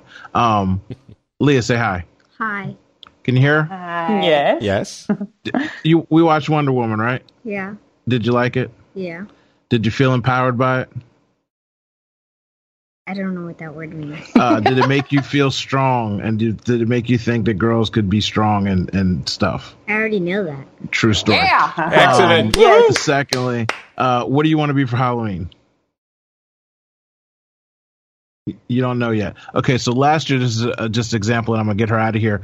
We went and saw Deadpool, right? Yeah. What did you say after we walked out of Deadpool? What do you want to be for Halloween? Deadpool. Like the girl. Deadpool. And she was like, I wish there was a Deadpool girl. And I was like, oh, there is. There's Lady Deadpool. We went and got the comic book, and nine months later, she was Lady Deadpool for Super Halloween. cool. So, I mean, um, as far as the empowerment goes, like I said, that movie to me and the way I raised my daughter, it wasn't empowering at all. Her hair was flowing too much. It was too pretty and too much makeup, and everybody looked like goddesses. So, I mean, yeah, that's just what every woman plans to be a super beautiful, eight foot tall Amazon. So, at the same time, when you're sitting there talking about the empowerment of women, it also degrades women at the same time. So, Well, I mean, uh, all it's right, all right. here Just a second. It, it's superhero Just for me. For men, it for is- men look. superheroes, they I also don't look like the men in those movies. I mean, that's. But yeah, okay, I, know. get you. I'm. I'm, I'm saying, I'm saying the general premise of when you want to overdo the lore of women and what it is. Yes, it's a superhero movie. First of all, it's fake and it's not real. Secondly, as far as representation goes, I don't really have that issue because I watch a lot of black films. So I Good. see black guys in power and stuff like that. And my daughter, we watch stuff. My friends call her Leah Farrakhan and Spike Leah. She's very into pro justice and equality. And as you heard her say on her own accord, she already assumes that women are strong. So that movie didn't really do anything for her. it didn't even excite her enough to say, I want to be Wonder Woman. You know what I mean? Because it's just, it was an okay movie. And I feel like we're making a much bigger deal of it, just like you said, because there's not that many characters like that. But when you watch Yeah, Marvel sure. things, Scarlett Johansson's character and all those Iron Men and Avengers is the most. She's a Russian spy with no heart that keeps all these dudes in check. Like, I mean, So Yeah. the fact that we're like drooling over Wonder Woman, I'm like, there have been other women recently that have carried this torch. You know, now we're going to get uh, Black Panther, and black people are just excited we can go to Comic Con and dress up like black people. That's that's the most exciting thing about Black Panther. You know, you get a black director, black all this. I get it, but sometimes I feel like we overdo it because there there's such a starvation for it. Well, that's the whole uh, point. Yeah, that's exact. I, I agree. It's overdone. It's a little bit overdone, but the whole point is that because there was nothing before, or very little. I mean, yes, Scarlett Johansson, you know, the Black Widow. I, I can name is- other characters too, uh, but I see what you're saying. I just Yeah.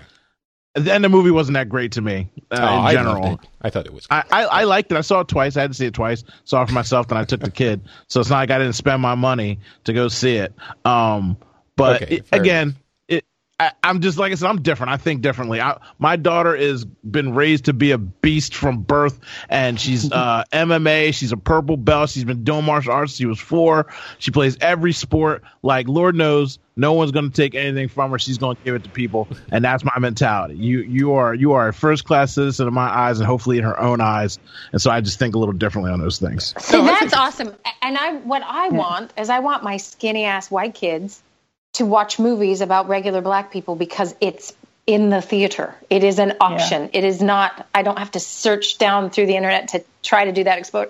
That's what I want. And and shows about women where they are not sexualized. That they're not. If they're smart in the film, they're not also ready to flip off their glasses and wear a short skirt. Like just more goodness, more well-rounded. That's what I want. So I have Yeah. that. Like, okay, here's a step. But then I find out she only made it three hundred thousand dollars to make that movie, yeah. Yeah, and then I'm like, wait a minute. that's my and that's my point about again when how I just when I hear that I instantly break it down in the reality of things. These women are nine feet tall. These women are all gorgeous. Her hair's flowing every thirty seconds of the movie. Like they literally just put a fan in front of her face. She's walking through town. Her hair's just flowing. They would never do that to a dude. And yes, dudes are highly. I'll never look like Thor except in my dreams and in somebody else's dreams. Would it- But at the same time, You I look like understand Thor that. in my dreams. That's you know that's right. Black Hammer. You sound like you could you could be Thor. So I have no image. I can completely go with you. hey, hey, exactly so i mean but and it's different because so boys aren't taught to have that quote unquote shame at, at some point i was a thin kid then i was a fat kid i didn't cry when i watched he-man and thought oh i'm never going to be that way because it's just hey that guy's got a six-pack but women it's like oh you don't have large breasts and you don't have blonde hair you're worthless so that's what i mean about just not even acknowledging that when I break down the, the, that that movie because I still see everything that's wrong with it. As So- much as I know what's right with it, I know what's wrong with it also. I I completely agree, and I long for It's that start, future when yeah, exactly. I think just like the the people in my country in France saying, "Oh, we need the entire government to be clean immediately," and look at this, like we still have this scandal and this thing that is questionable and this thing that is morally reprehensible but not quite illegal, and like. And, and my answer to them is like, yes, I agree, but it's a process, and we need to get there step by step. And I, I really Patrick? think that the the saying, oh, but you know, the the in this case she has hair flowing everywhere, and like, yeah, of course, it's not it's not it, but we need to go through the steps in order to get to that future where raising a little girl to be a normal human being with the same rights and expectations as everyone is not going to be something to be uh, uh, uh, celebrate, but, but something, yeah. Yeah. exactly, not worth noting. And I think we're. it's en- encouraging for me to see Wonder Woman because I think it means, to me at least, it, it means we're on that road. So that's why I, I like it. But and full circle again, as quote yourself, you are a white man. So you are at the highest archy of privilege. So and you're a good white man. So you think, oh, this is Well, great, thank you, kumbaya. Women and minorities think, oh, cookies, you're pandering it a little bit. We appreciate it because we know better. We know the systemic. We know how deep it goes. So seeing this cookie on top of the cake, we're like, oh yeah, cool, cool story. But at the end of the day, I still I know what could be better, and even though I appreciate even the way you started it, you characterized it as a superhero female character.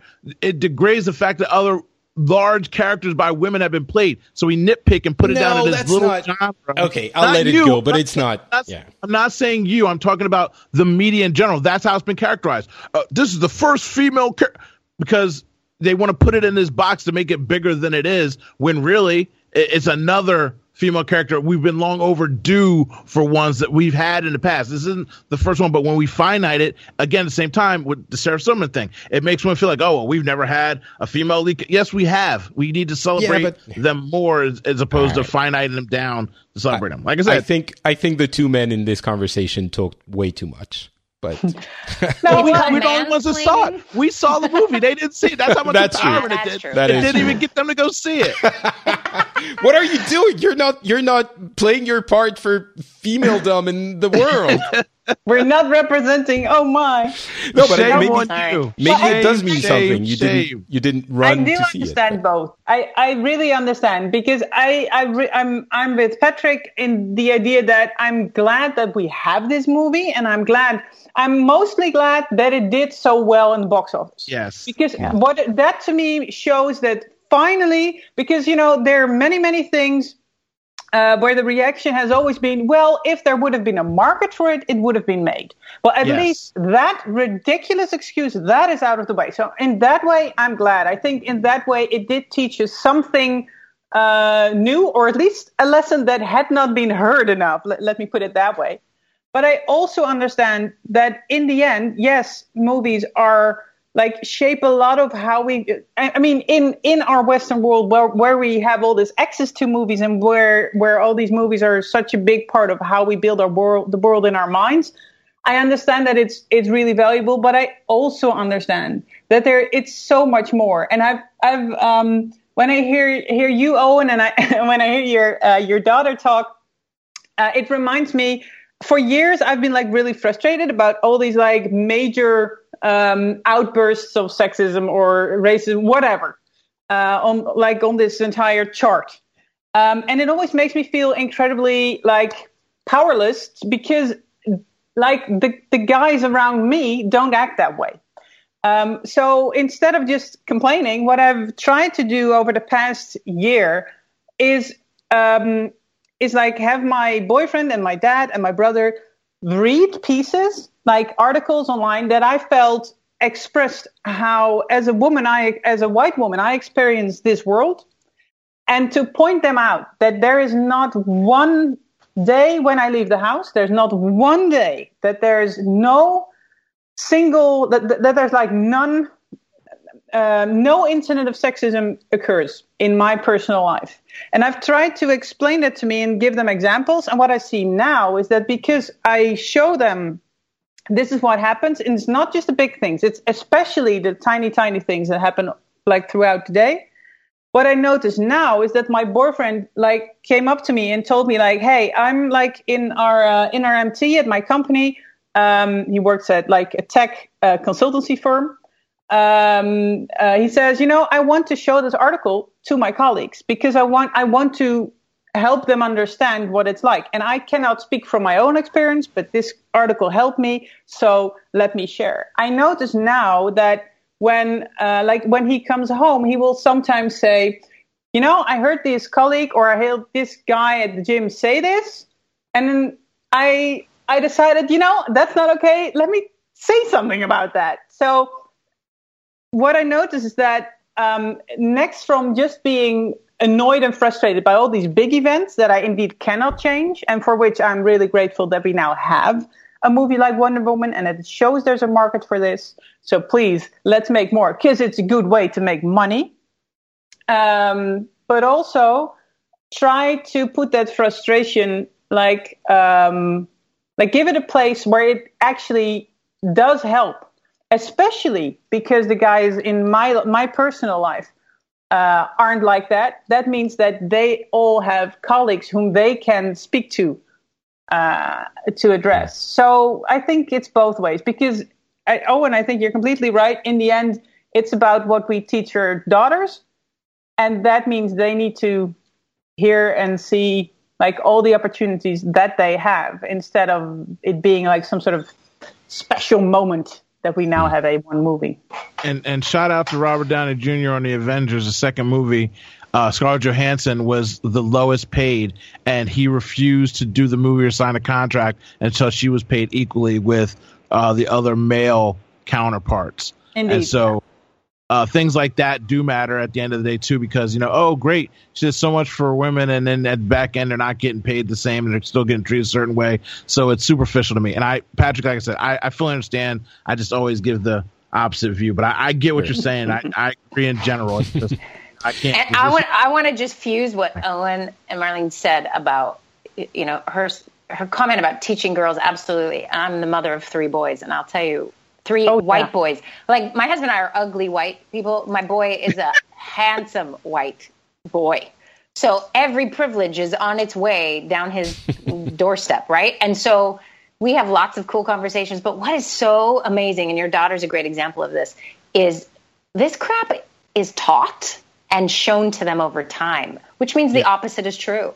And my kid comes home the other day and starts to talk to me about why girls dyeing their hair or trying to look a certain way, and he's trying to understand it. And we go into, well, let's talk about what society tells them. Let's talk about what boys demand, or at least in their mind. So, what are you, what are you going to proactively do about it? So, we went to this girl who had dyed her hair and just said, I think you're really great as a person.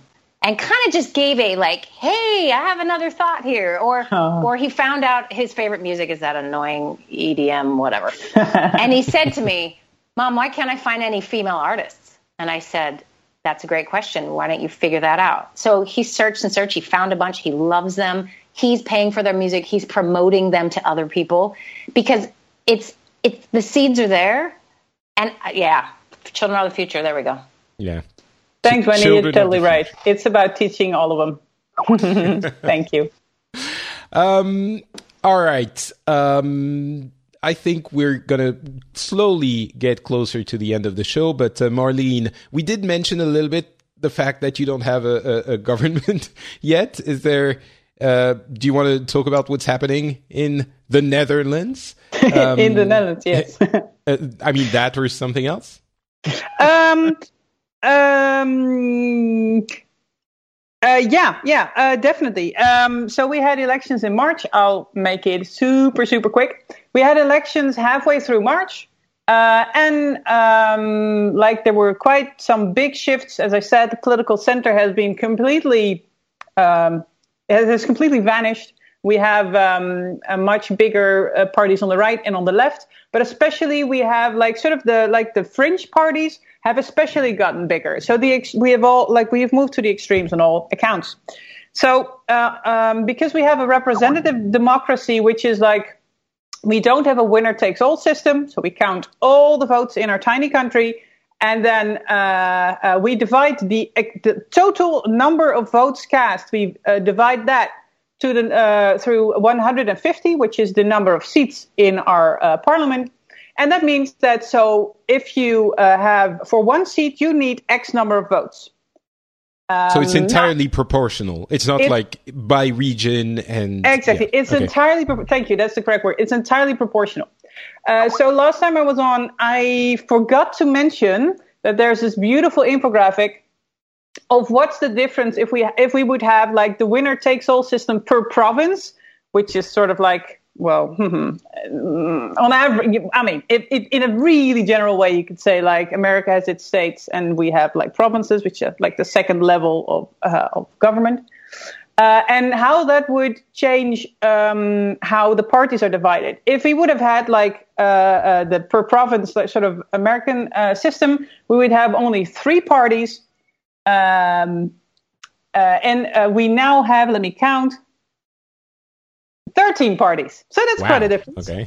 Um, and that means that, so with 13 parties divided over 150 seats, that means that you need to get at least 76 people in agreement.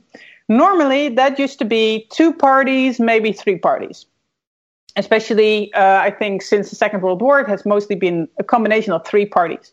But right now, there is not even one combination of three parties that uh, would work, except if you would work with uh, the party uh, run by Geert Wilders, which is the most extreme uh, right uh, party.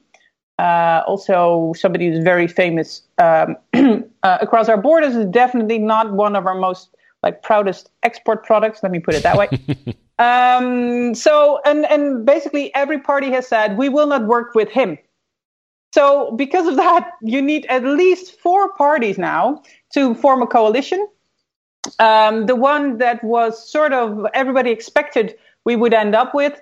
Uh, they've tried like all these talks, it didn't work out. Then they had a new um, informateur, as we said. So it, it, the, person who's like who's in charge of the negotiations between all those parties, like the sort of the dude who sits at the uh, also the first time it was a woman. So the either the lady or the man uh, who runs these talks.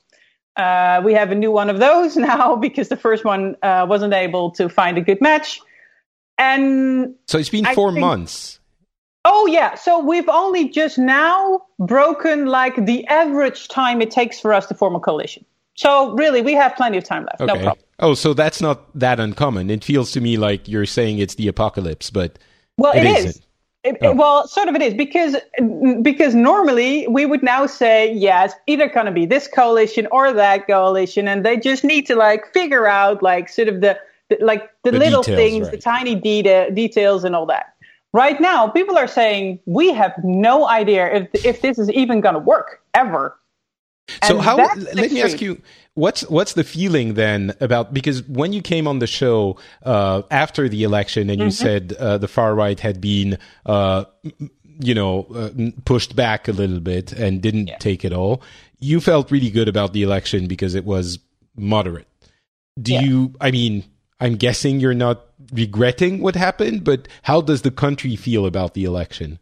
Oh yeah. So see, this is my time, my turn to say I do not represent everybody who lives in the Netherlands, not even everybody who lives in Holland. Can you imagine that? So that um, I think I think many people are sort of because all of the commentators are just saying, well, we don't know either.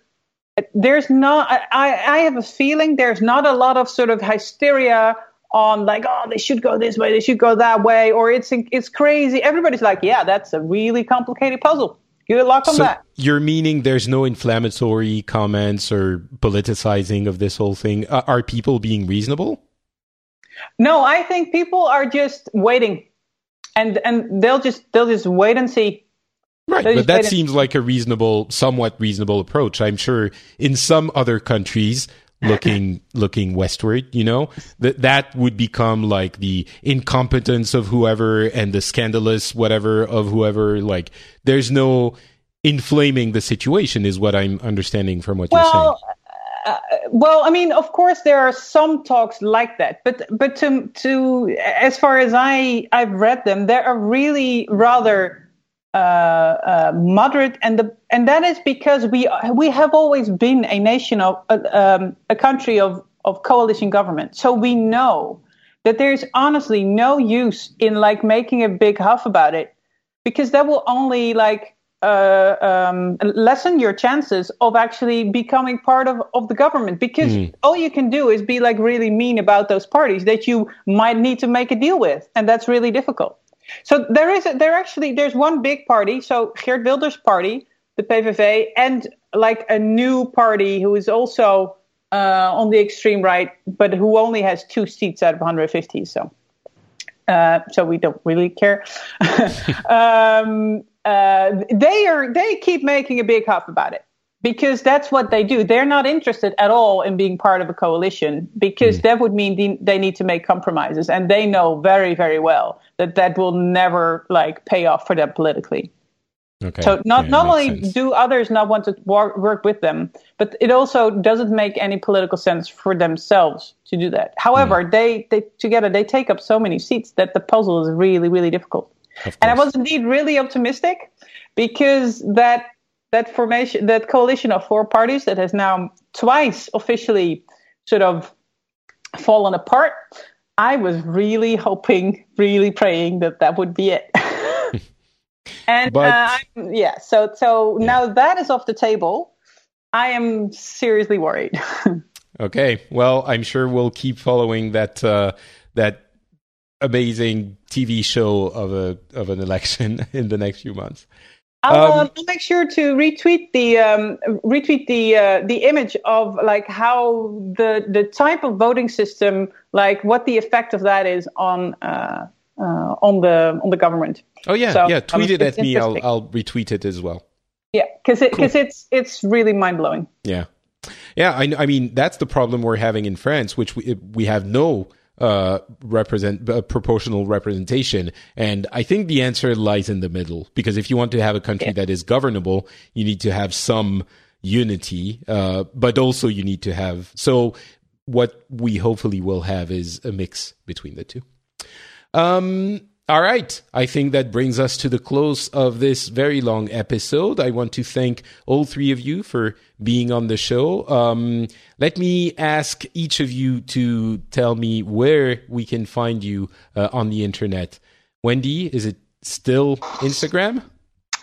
Yeah, I, I can't get sucked into that other stuff. Uh, Wendi, W E N D I, Dunford, D U N F O R D on Instagram. And then you can find me on therapythursdays.com as well. On therapythursdays.com. Thursdays with an S, yeah. Excellent. Thank you very much, Wendi. Um, Yeah, thanks for having me. Marleen, what about yourself? Um, I'm on Twitter. Uh, I'm also I didn't get to get to say it, but I'm incredibly uh, honored to be on the show with Wendi because I've heard her Therapy Thursday uh, talks uh, on Scott's show a lot, and uh, you always made sense of the American soul to me. So thank you for that. Uh, thanks. thanks. That's so nice. so yeah, so it's it's it's nice to meet you, and I'm very glad I met Owen because um uh I'll I, from now on when I don't know an answer, I'll just say America, Exactly. and uh, I, I can live with that. um, but otherwise, you can find me uh, on Twitter.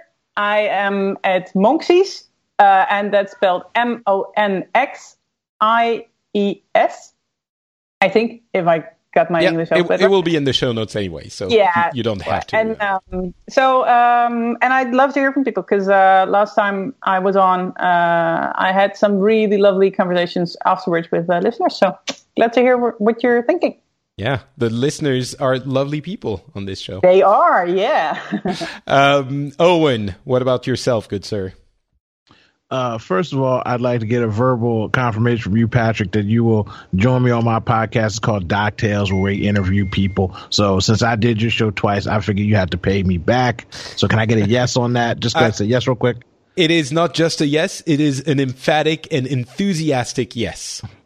Yes, and you can find those things at iqmz.com. I'm on the internet uh, as Ohdoctah on everything, and if if I'm not there, then it's not available because nobody wants to steal my name because I'm crazy. So I can just leave stuff floating out there without taking it. Uh, appreciate the show. Uh, lovely to be surrounded by lovely ladies. I don't know if you notice this, but I love women. I love listening to women. I love thinking and, and, and thinking about women, everything about women. So being on show with two women is exciting for moi and uh, got to sneak my daughter in. So that's three women on the show. I think we broke a record. So uh, Definitely. super excited and thankful to be here. I appreciate it. And uh, your fans are great because I got some nice emails too from people telling me that I sound smart. I love when people lie to me on the internet. It makes me feel good about myself.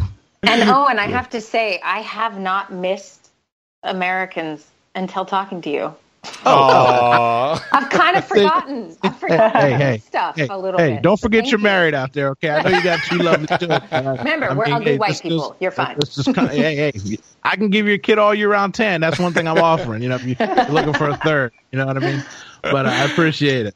All right, cool. Thank you very much to all three of you. Um, if the lovely uh, listening audience uh, wants to support this here show, you can do so at patreon.com slash the Phileas Club. A number of you guys and gals uh, do that already, but if you think that this show uh, does something right, uh, brings you a little something uh, to your daily life and, and intellectual life, then uh, maybe you would consider uh, giving away one or a couple of your hard-earned dollars at patreon.com slash the Phileas Club. Um, you can also go to iTunes and leave a review, just like Coco22 from the UK of Great Britain and Northern Ireland did. He said, critical listening. This podcast is where politics need to be.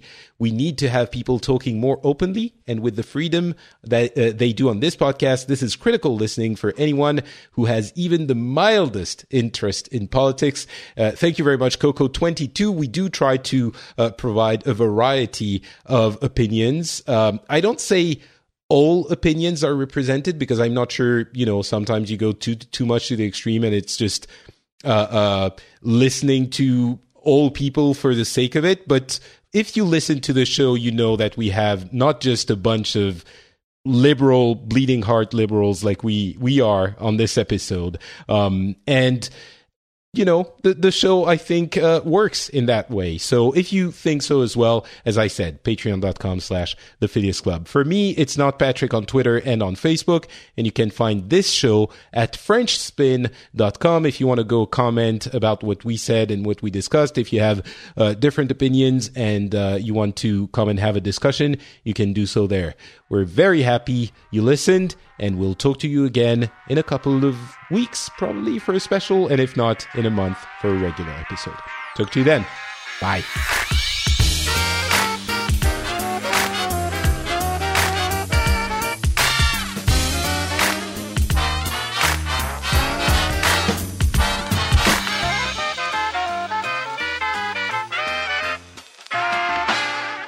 And Marleen, thank you for not telling me you listened to me before because I, I would have been too nervous. I had a, I had a feeling because I've listened to you that much that I figured that out. Gosh, she doesn't like to know that anyone knows her voice. Uh-huh. So I Uh-huh. appreciate Yeah. you holding that back. So thank you. I'm sorry I ruined your thun- your uh, Wonder Woman thunder. I heard it in your voice. You're like Owen, but the love of women. I know, but no, I think I think it was perfect. And you know what? That that was with with the the inclusion of your daughter. You, Yeah, you're that was completely amazing. legitimate, more ten times more legitimate to talk about this than me. So you know, Yeah. like the the, the actual women on the show are probably twenty times more legitimate, uh, and you're ten well, times. once we've so. seen it, once we've Uh, seen yeah, well, and, You know, and that, and, that, I- and that was the worst thing. I wanted her to be more excited about it, and she was just like, "Okay, like, yeah." Because again, the same things I saw, she saw too. Because she just she's educated in the way things are supposed to be. Yeah. And I've seen her way more hype about, like I said, like Scarlett Johansson or other things than this movie, which was just centered around women. She's just like, eh. You know, like, I really think I, I don't know that it's going to be the case, but I really think that this is one of the things where a generational shift is going to fix a lot of these things. And Yes. when we are grandparents and we talk about these things, and you know, our generation says stupid stuff. The, our our children and our grandchildren's generation is going to look at us and think, you know, oh, you know, that's just grandpa he says weird stuff sometimes you know like th- th- like we sometimes listen to our grandparents and go like ah or weird racist uncle al or whatever it's Yeah. like yeah it's a p- different generation They're all they're all called Al though. Yeah I'm- I'm it's sure weird right correct. it's Yeah, strange and You- they're you'd always think at that- my Thanksgiving dinner for some reason. well, you know, all that stuff just takes time. By the time we're old, there are going to be so many transgender, poly, he, she, they, he's that people are just going to have to be more accepting of everything. Like I tell people all the time, I like so. it, it just takes time for that old regiment to die out, so they can't influence as much as they do. Yeah. So Well, either way, Yeah. I, I really want to hear from uh, Wendi and Marleen what they thought about uh, Wonder Woman and like completely honest opinions. If you thought it wasn't that big a deal, I'll be crushed. But you know, I'll, I want to know. So please let me know when you when you've seen it. All right, I, will. I'll do it in America where it's affordable, and then I will let you know. yeah, All right. That's a dollars is a lot. That's like New York money. Is it I know, really twenty five dollars? In my mean- tiny little town, it's That's uh, so yeah, crazy. a brand new movie. So if you wait a little while, it gets a little cheaper. But Because Yeah. even Yeah. here in, in in Finland, it's you know fifteen and Yeah, it's it's around 15 euros here too. yeah. Wow, Yeah. in America it's twelve dollars, and then we have five dollar Tuesdays. If you wait till Tuesday, the movie's only five bucks. I'm doing that. Here's the thing: I want them to make money for a woman's film, but look at me. How do I do this the cheapest way possible? yeah. America. Even when we're on a budget, we still deserve nice things. Quince is a place to scoop up stunning high-end goods for 50 to 80% less than similar brands.